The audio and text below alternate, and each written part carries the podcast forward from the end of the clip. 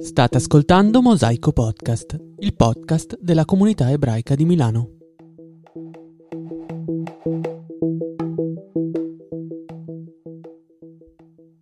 C'è uno studio scientifico del 2016 fatto dall'Associazione degli psicologi americani che sostiene che la personalità di un uomo o di una donna cambi con il passare del tempo. Il tempo porta consiglio, quindi, e in alcuni casi è proprio così. Il carattere di una persona, sebbene sia in continua trasformazione, rimane unico e inconfondibile, un, fatto molto importante soprattutto per quegli autori che fanno imitazioni di personaggi famosi riproducendo i tic eh, comportamentali e linguistici dei potenti che sono al vertice della politica. La satira è anche questo, rilegge la realtà deformandola, ma in questa puntata di Mosaico Podcast parleremo di un ebreo che fa parte del Gotha internazionale della comicità. E però prima di introdurlo dobbiamo farci alcune domande. Un attore che interpreta un ruolo, un attore che imita altri esseri umani, un attore che inventa personaggi non esistenti, non corre forse il rischio di smarrire la propria personalità, di, di ritrovarsi confuso, in balia dei pensieri, intrappolato lui stesso negli individui che popolano la sua mente? Sono domande difficili, domande a cui non si riesce a dare una risposta corretta, univoca, immediata, ecco. Ma sono domande che servono a farci entrare nella vita e soprattutto nella carriera artistica di uno dei caratteristi più talentuosi del cinema americano, però uh, anche diciamo del cinema inglese degli anni 60. Il protagonista di questa puntata di Mosaico Podcast è un punto di riferimento della comicità. La Pantera Rosa, Hollywood Party, Il Dottor Stranamore, solo per citare alcuni dei film che lo hanno portato sulle vette della notorietà internazionale. Ecco, di indizi ce ne sono e anche molti. Stiamo parlando di Peter Sellers, l'attore inglese che creò l'immagine del goffo e buffo ispettore Clouseau. A raccontare le radici ebraiche di Sellers, perché di questo ci interessa soprattutto in questo podcast, delle radici ebraiche di Sellers, ci sarà naturalmente ecco, eh, lo scrittore e giornalista Roberto Zadik, eh, ormai vecchia conoscenza e eh, ospite fisso buongiorno di tutti. questo podcast, per raccontare anche anche la vita travagliata, anche la vita privata travagliata di, di Sellers. Ecco, ehm, ecco perfetto. Eh, noi dobbiamo sicuramente partire comunque con una colonna sonora adeguata.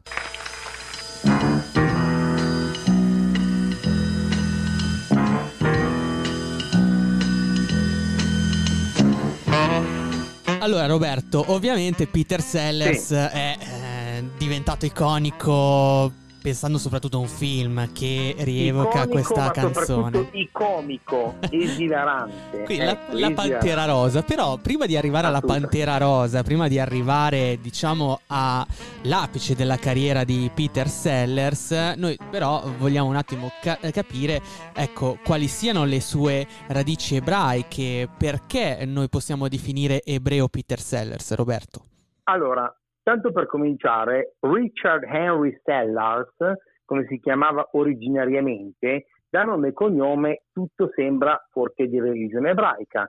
Sembra il classico londinese di estrazione sociale non altissima, comunque discreta, di un padre pianista in pensione e di una madre attrice di vaudeville, quindi teatro da strada, però, come dice la Laha, la legge ebraica, la madre si chiamava Marx e la signora Agnes Doreen Marx, chiamata Peggy, era un'ebrea di eh, padre askenazita, quindi est europeo, e invece di madre sefardita portoghese. Si chiamava Mendoza, il lato materno eh, di Peter Sellers, quindi veniva dal Portogallo, ed era imparentato col pugile ebreo inglese ma di origine portoghese ehm, Daniel Mendoza, che fu un campione dei pesi massimi eh, del XVIII secolo, che era imparentato con Peter Sellers, veramente quindi una parentela agonistica e tutt'altro che comica, insomma, che tira pugni,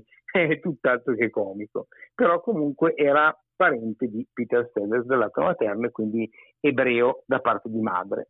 Ecco, svegliamo il mistero sull'origine ebraica del comico, anche perché, e qua poi ti, poi ti ricedo il turno, nella comicità di Peter Sellers ci sono una marea di riferimenti molto taciti, perché lui non parlò veramente mai del suo ebraismo, come la Amy Winehouse, ti ricordi? Eh, tutto questo ebraismo dello spettacolo inglese è chiusissimo. Anche lo stesso regista John Schlesinger, famoso per il film Il Maratoneta, ebreo anche lui, Ashkenazita, non parlò mai del suo lato ebraico fino al film, chiaramente. E lui fu molto amico di Stanley Kubrick, che poi approfondiremo, Peter Sellers, che anche Kubrick non parlò veramente mai apertamente del suo lato ebraico, per cui ha diverse cose in comune con diversi divi di Hollywood e anche dello showbiz anglo-americano che nascosero la propria appartenenza all'ebraismo. Però ci sono due aneddoti,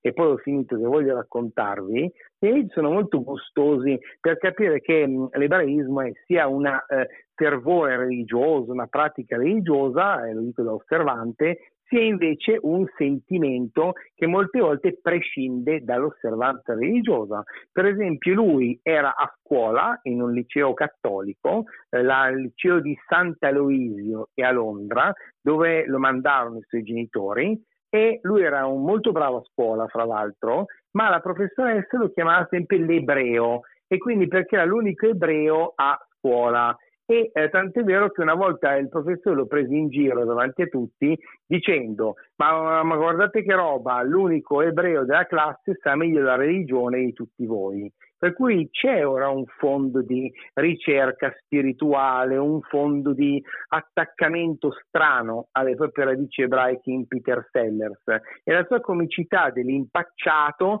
ricorda moltissimo Jerry Lewis in Picchiatello, ebreo Yosef Levich uh, all'anagrafe, ricorda moltissimo uh, Jerry, um, ricorda moltissimo Gene Wilder, Yeruham Silberman, altro ebreo, e ricorda moltissimo anche Mel Brooks, Melvin Kaminsky o Sasha Baron Cohen, Borat e i mille travestimenti di Borat come i mille travestimenti di Peter Sellers. Per cui torna questa comicità anche in Frank Drebin, l'ispettore della pallottola spuntata o l'aereo più pazzo del mondo dei fratelli Zucker, torna moltissimo questa comicità demenziale, eh, sconclusionata, eh, esilarante, questo humor molto facile che è un po' un contraltare allo humor difficile, colto e raffinato di Woody Allen, ma lo stesso Zelig ricorda moltissimo i mille travestimenti di Peter Sellers, per cui c'è tutto un fil rouge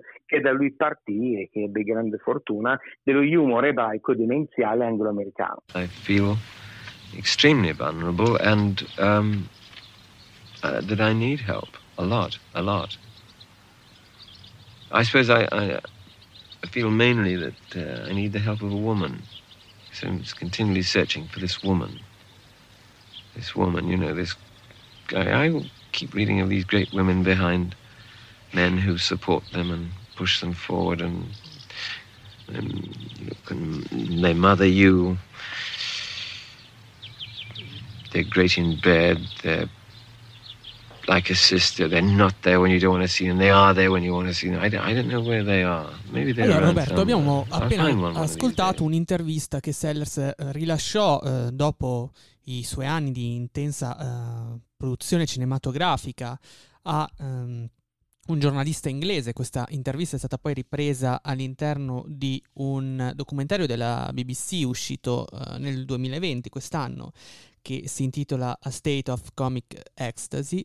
Quindi da questa intervista noi capiamo che in realtà la vita di Peter Sellers no, non fu così facile, nel senso che... No, difficilissimo. Che lui, come, come, come abbiamo appunto uh, sentito da, dalle sue parole, ha sempre cercato un punto di riferimento nelle donne e eh, lo, lo, ha anche spiegato, anche in una donna che potesse fargli da, da madre. Però prima di addentrarci poi nelle roc- rocambolesche esperienze anche sentimentali di Sellers, eh, senti Roberto, o- ora proviamo a cercare di, ca- di, capire come Peter Sellers ha iniziato a muovere i suoi primi passi nel mondo dello spettacolo.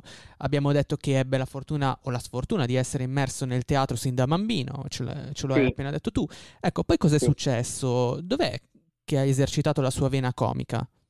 Allora, la sua vena comica, lui all'inizio eh, cominciò a esercitarla prima nei programmi radiofonici, era ancora quando si era negli anni 50, quando si era in tempo eh, durante la guerra, si arruolò nella RAF, in cui fece il caporale, cioè ebbe anche una carriera militare Peter Sellers. Questo è un lato un po' oscuro, però ve lo, ve lo svelo oggi.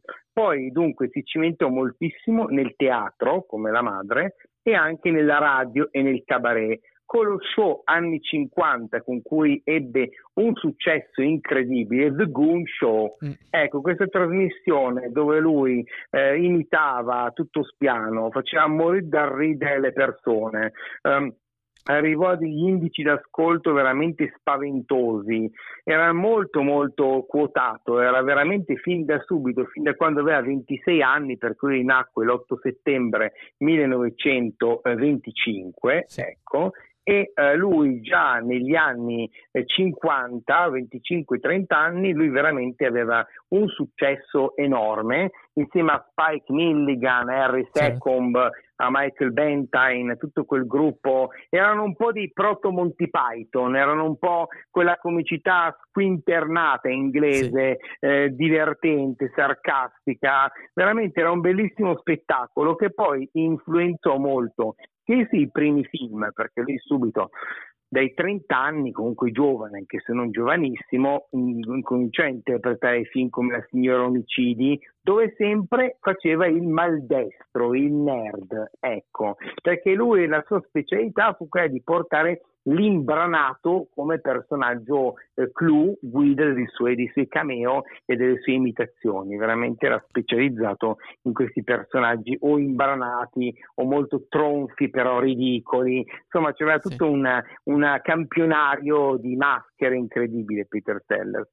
E fu uno dei suoi scopritori, fu proprio Stanley Kubrick, che nel 1962 Kubrick era americano e newyorkese di origini russe e anche austriache, grande appassionato di musica classica, giocatore di scacchi. L'anno scorso sul ventesimo anniversario della morte di Stanley Kubrick, infatti io volevo dedicare questo approfondimento anche al genio di Stanley Kubrick, uscito 40 anni fa con Shining, e lui come Peter Sellers non, non, vuole mai rivelare apertamente la propria ebraicità. Gli atteggiamenti nello show business verso l'ebraicità furono molto estremi, o gente che lo sbandierava sempre, come Woody Allen, o gente invece che proprio non voleva dirlo mai, manco a morire, come Stanley Kubrick, come Peter Sellers. E quindi lui poi venne scoperto da Kubrick praticamente con Lolita, dove interpretava il personaggio maligno di Quilty, ecco, di Quilty che incontrò il professor Humbert Humbert, la sua storia proprio con questa giovinetta Lolita interpretata da Sue Lyon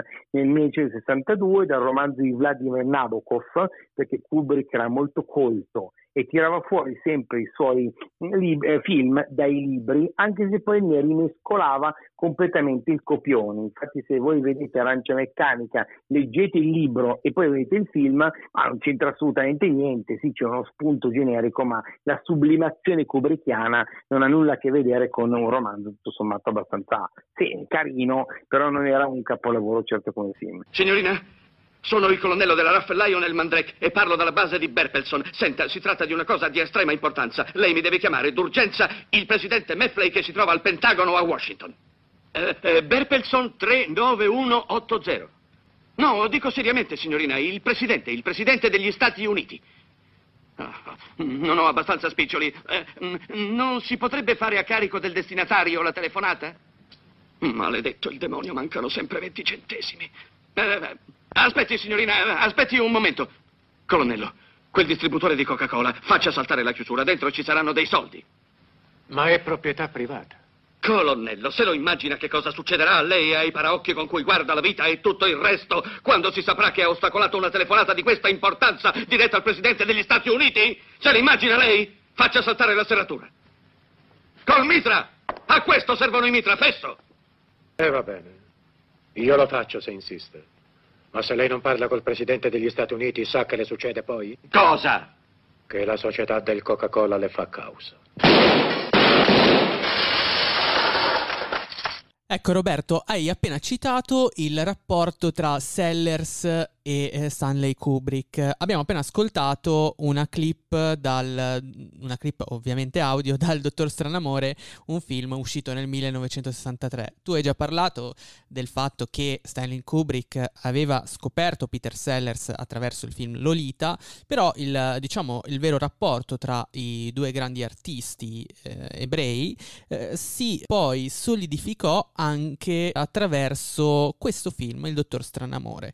Che rapporto rapporto c'era tra questi due pesi massimi del cinema americano, entrambi di origine ebraica? C'era un rapporto stranissimo, molto non detto, perché non parlarono molto uno dell'altro si intuisce da alcuni interessanti anche elementi dei due film. Allora, dunque, mentre in Lolita eh, Sellers è sì importante ma marginale, invece nel Dottor Stranamore Sellers è dominante, eh, addirittura sì. eh, veste i panni di diversi personaggi, dal presidente fino a, allo scienziato, Dottor Stranamore, a questa satira della guerra fredda, con tutte le ricerche anche tecniche di Kubrick, perché Kubrick era un tipo molto anche tecnico, si interessava dei macchinari, si interessava delle tecnologie, come visto anche nel film Odissea nello spazio, l'elemento tecnico curioso di Stanley Kubrick è molto presente in questi film sia anche eh, Kubrick concesse il permesso a Sellers,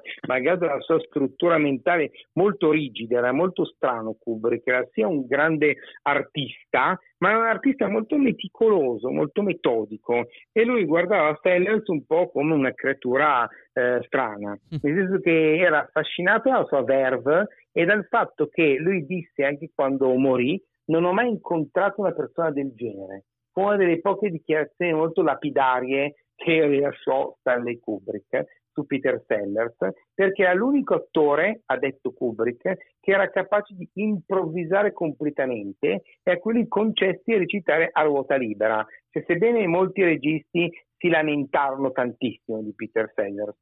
Una cosa che volevo approfondire con te era proprio il carattere turbolento, difficilissimo di questo attore, come si vede anche nel film Chiami Peter con un Geoffrey Rush stratosferico, l'attore di Shine, il grande attore teatrale inglese, dove interpreta Peter Sellers e ne, ne emergono difficoltà caratteriali molto grandi, volubilità, lunaticità, viziosità con alcol, droghe, eccessi, donne. Insomma, la vita di Peter Sellers è stata un turbine spaventoso.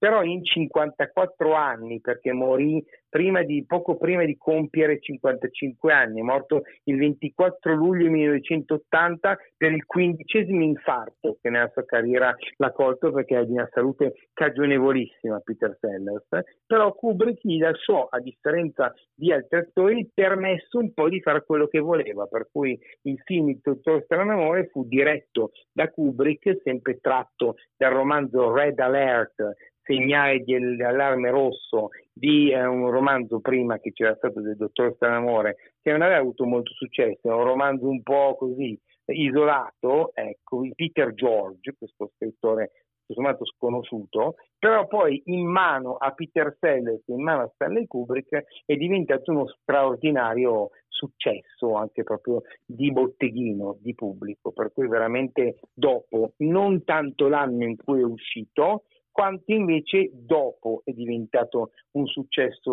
molto grande perché il pubblico delle generazioni successive ne ha capito anche la portata comica, sarcastica. Voleva essere un film molto serio, invece, ecco, questa è la cosa divertente che ho letto, che voleva raccontare in maniera drammatico, seria, la distruzione del mondo, il pericolo di tragedie come quelle che stiamo vivendo col coronavirus, è un film che appunto coglie l'angoscia dei tempi e della guerra fredda e tutta la minaccia nucleare che c'era all'epoca, nell'ultimo anno della presidenza Kennedy, quello che citavamo con lo special su Bob Dylan, e quindi questo film vuole un po' ripercorrere l'angoscia dei tempi e valorizzare il talento istrionico di Peter Sellers e l'amicizia un po' strana ma forte che legò Sellers e Kubrick.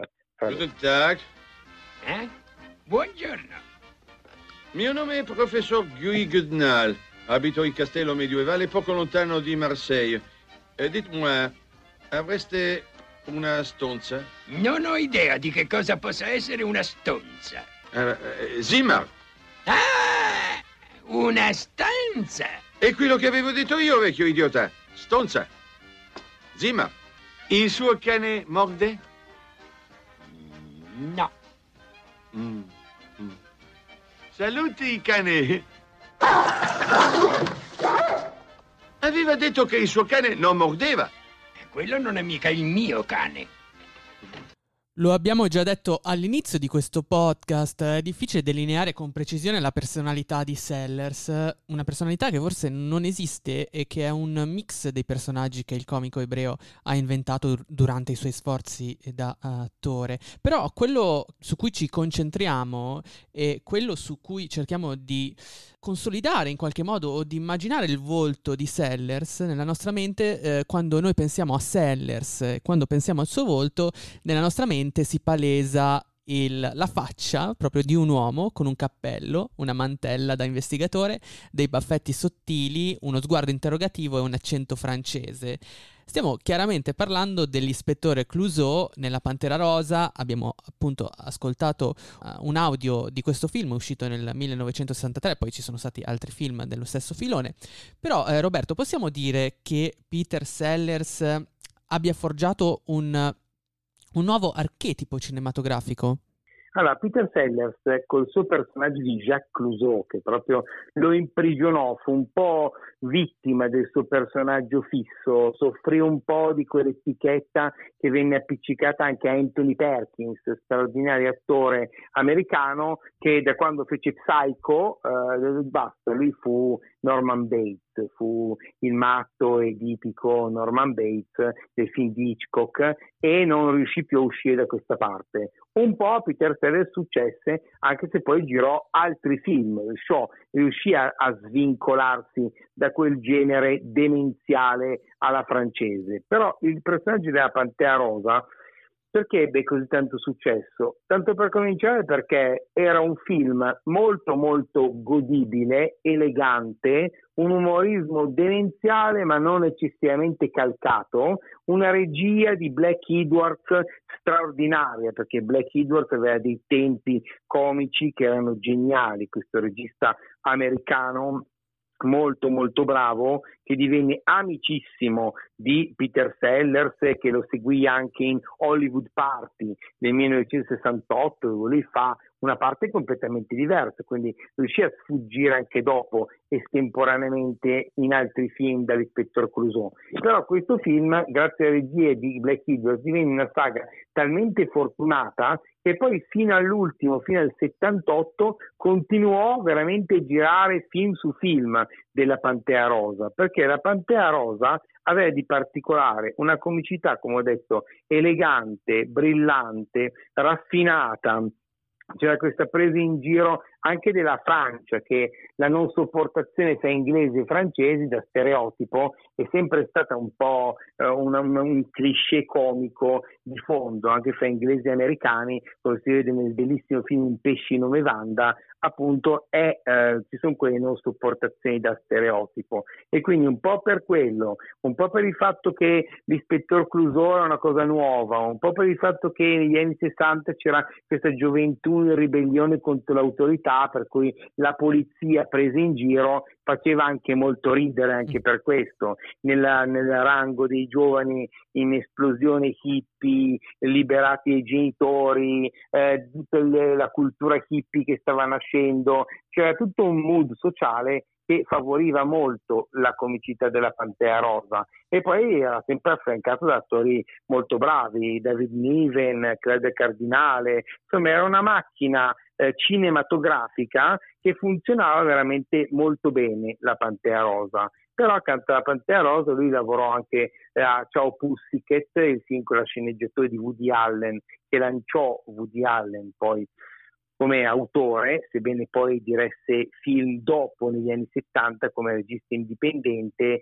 eh, di, fu anche in Casino Royale in 007, insomma fece anche tanti altri film certo. importanti, oltre alla Pantea Rosa, però ricalcando sempre un po' lo stesso personaggio. Questa è la cosa incredibile, perché anche Victor Bakshi, questo eh, indiano di Hollywood Party che era molto goffo, molto imbranato, ricordava sempre un po' l'ispettore Clouseau, per cui questo personaggio che alla fine un po' torna dell'imbranato eh, alla, alla Jacques Clouseau che comunque continua a tornare nei suoi film. Sicurezza, tranquillità,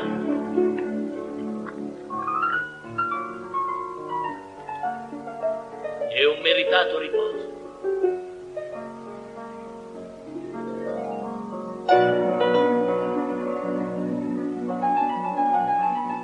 Tutti gli scopi che ho perseguito, presto li avrò raggiunti.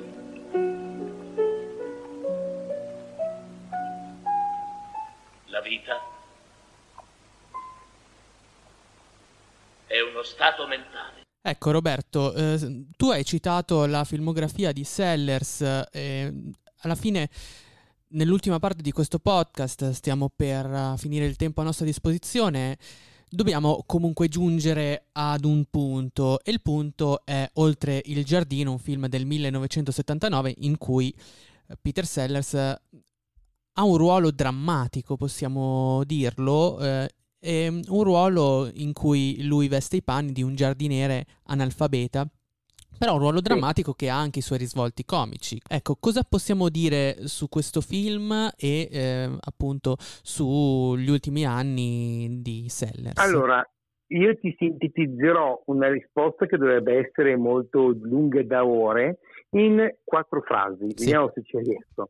Allora, negli anni 70, perché il film Oltre il giardino è la conclusione di un decennio tutto sommato abbastanza magro per Peter Sellers, cioè tanto gli anni 60 furono meravigliosi, divenne amico anche di George Harrison, di Ringo Starr e dei Beatles e contribuì anche notevolmente al successo cinematografico dei film sui Beatles, fu una delle pop star della comicità di quella scintillante swing in London anni 70, tanto è vero, anni 60, tanto è vero negli anni 70 invece ebbe un po' una, eh, un calo in generale, era cambiato il decennio, era cambiato il gusto, era cambiato tutto Sebbene ebbe delle prove di bravura assolute come la Pantea Rosa sfida l'Ispettor Clouseau, esilarante, meraviglioso, del 76, forse uno dei, dei film più riusciti della saga della Pantea Rosa, però ci fu appunto un calo. Nel 79, e qua arriva la tua domanda, il regista eh, Ashby lo volle per questo film, diciamo comico ma serio. Curiosamente questo film fu un po' il suo punto di eh, termine, film serio, come avvenne per John Belushi, pensa che cosa strana, con i vicini di casa, mm. che uscì a due anni dalla morte di Belushi nel 1980, l'anno in cui morì Peter Sellers. Come se questi eterni guitti, questi eterni buffoni di corte eh, dovessero avere un finale invece molto riflessivo e molto serio. E quindi all'Ashby, intuendone le doti eh, drammatiche e introspettive di Peter Sellers, lo volle insieme niente meno che a Shirley MacLaine. Per questo sto parlando di, eh, di cose di un certo calibro certo. eh, e vinse vari premi, partecipò al Festival di Cannes nel 1980 e lui sarebbe stato il suo penultimo film. Ci sono elementi comici, ma ci sono anche riflessioni molto belle, molto poetiche questo film. Fu un grande successo non tanto di pubblico, perché il pubblico quando vedeva Sellers voleva ridere, quanto invece di critiche che venne acclamato e apprezzato da tutti mentre invece il suo film ultimissimo è estremamente inquietante e volevo spendere una parola, sì. sono in di risparmio oggi, su questo film. Allora, lui concluse la sua carriera con un film stranissimo che si chiamava Il dottor Fu Manchu, un po' in vena di coronavirus di Cina. Mm-hmm. La sua ultima parte fu quella di questo stravagante cinese che aveva ehm, brevettato l'elisir di vita eterna, per cui pensa che, che roba cupa che ti sto tirando fuori, perché lui sarebbe morto durante le riprese, quindi fare un film, l'ultimo film sulla vita eterna veramente inquietante come finale, veramente inquietante. E la cosa inquietante è che tanto con Oltre il giardino aveva fatto una bellissima figura, Tanto invece con questo dottor Fumanciù lui fece una figura pessima, mm. tant'è vero che deluse proprio le aspettative di tutti quelli che si aspettavano un chissà quale ritorno comico di Peter Sellers e invece non fu comico per niente, il diabolico complotto del dottor Fumanciù fu veramente un flop tremendo, soprattutto a livello di critica, dove ricevette molte critiche, appunto, fu molto, molto contestato questo genio del male che avrebbe dovuto festeggiare il suo 168 compleanno con l'elisir di vita eterna, veramente fu un flop colossale, davvero. Per cui la cosa più incredibile che possiamo dare in ultima analisi di Peter Sellers, che lui viene fuori sia come un genio, perché lui non è stato un attore, è stato un genio. Lui era come Totò, era come quegli attori che avevano bisogno di un copione e si riversavano sullo schermo con una facilità incredibile però era estremamente discontinuo, estremamente diseguale. Tant'è vero che anche le sue quattro mogli, tra cui soprattutto Britt Eklund, questa attrice modella svedese, eh, ebbero molto a ridire, lo, lo, definì un mostro addirittura. Lui sviluppò paranoie, manie, non sopportava i colori verde e viola, aveva tutta una serie di tic, tutta una serie di ritardi, non si presentava alle, ai set, era molto dispettoso nella sua condotta e poteva dare sia il massimo in interpretazioni che abbiamo ricordato, sia il minimo. Infatti, nella sua lunghissima carriera cinematografica, lui alternò grandi trionfi e colossali flop, ebbe quattro mogli che tutte eh, parlavano non molto bene di lui, lo descrivevano come un padre gelido, un egoista, un personaggio difficilissimo. Aveva una passione per le macchine da corsa dalle Rolls Royce alle Bentley alle Ferrari e andava alle feste, era molto scatenato come vita notturna, ma era un personaggio invece molto tormentato e anche timido, tant'è vero che mi chiesero chi è davvero Peter Sellers e gli disse non l'ho mai capito, uh, per cui anche questa risposta che ha dato dà un'idea della complessità del personaggio che ricorda uno nessuno e centomila di Luigi Pirandello. Appunto, abbiamo capito che la vita di Peter Sellers è una maschera oltre la maschera. E quindi è stato un comico sicuramente, ma un comico che nella vita privata ha avuto delle note sicuramente problematiche, ma un comico sì. che continua tuttavia a interessare il pubblico, anche quello moderno, coevo, e continua ad ispirare anche le eh, nuove generazioni eh, di eh, attori. Ti in dico ambito... anche perché, sì. scusa se ti interrompo, allora, lui continua a ispirare i giovani anche di adesso, perché il suo filone ha avuto uno strascico lunghissimo, pensiamo anche a Jim Carrey, che, che non è ebreo per niente, però tutti questi suoi personaggi imbranati, caricaturali, impacciati, ricordano moltissimo l'umorismo di Peter Sellers, o Mike Myers di Austin Powers, e come no che non ricorda Peter Sellers, Sasha Baron Cohen, stesso Robin Williams che tragicamente si suicidò sei anni fa, eh, ricorda molto in alcuni film l'umorismo demenziale, pensiamo a Morche Mindy, di Peter Sellers, per cui lui ha lasciato davvero uno strascico enorme, Ben Stiller, Adam Sandler in Zoan, veramente il filone poliziesco, comico, demenziale ha davvero segnato un'epoca lunghissima, per cui forse, do una risposta così eh, a braccio, eh, il ricordo delle giovani generazioni è favorita anche dalla longevità del suo lascito di comico e di attore. Certo, e noi speriamo che questo podcast dedicato a Peter Sellers possa eh, far scoprire questo personaggio, questo attore, questo umorista che è passato alla storia per i suoi film, ecco, possa essere d'aiuto a chi ancora non lo conosce o non lo conosce bene. Abbiamo detto certo. tutto su di lui, o eh, voglio dire, abbiamo cercato di dire tutto su di lui, quindi voglio ringraziare il giornalista e scrittore Roberto Zadik e, Ma grazie do, a voi. e ovviamente gli do un arrivederci perché sappiamo che tornerà presto a parlarci di un altro personaggio di origine ebraica. Grazie Roberto, sì. alla prossima allora. Tutti. Alla prossima. Avete ascoltato Mosaico Podcast, il podcast della comunità ebraica di Milano.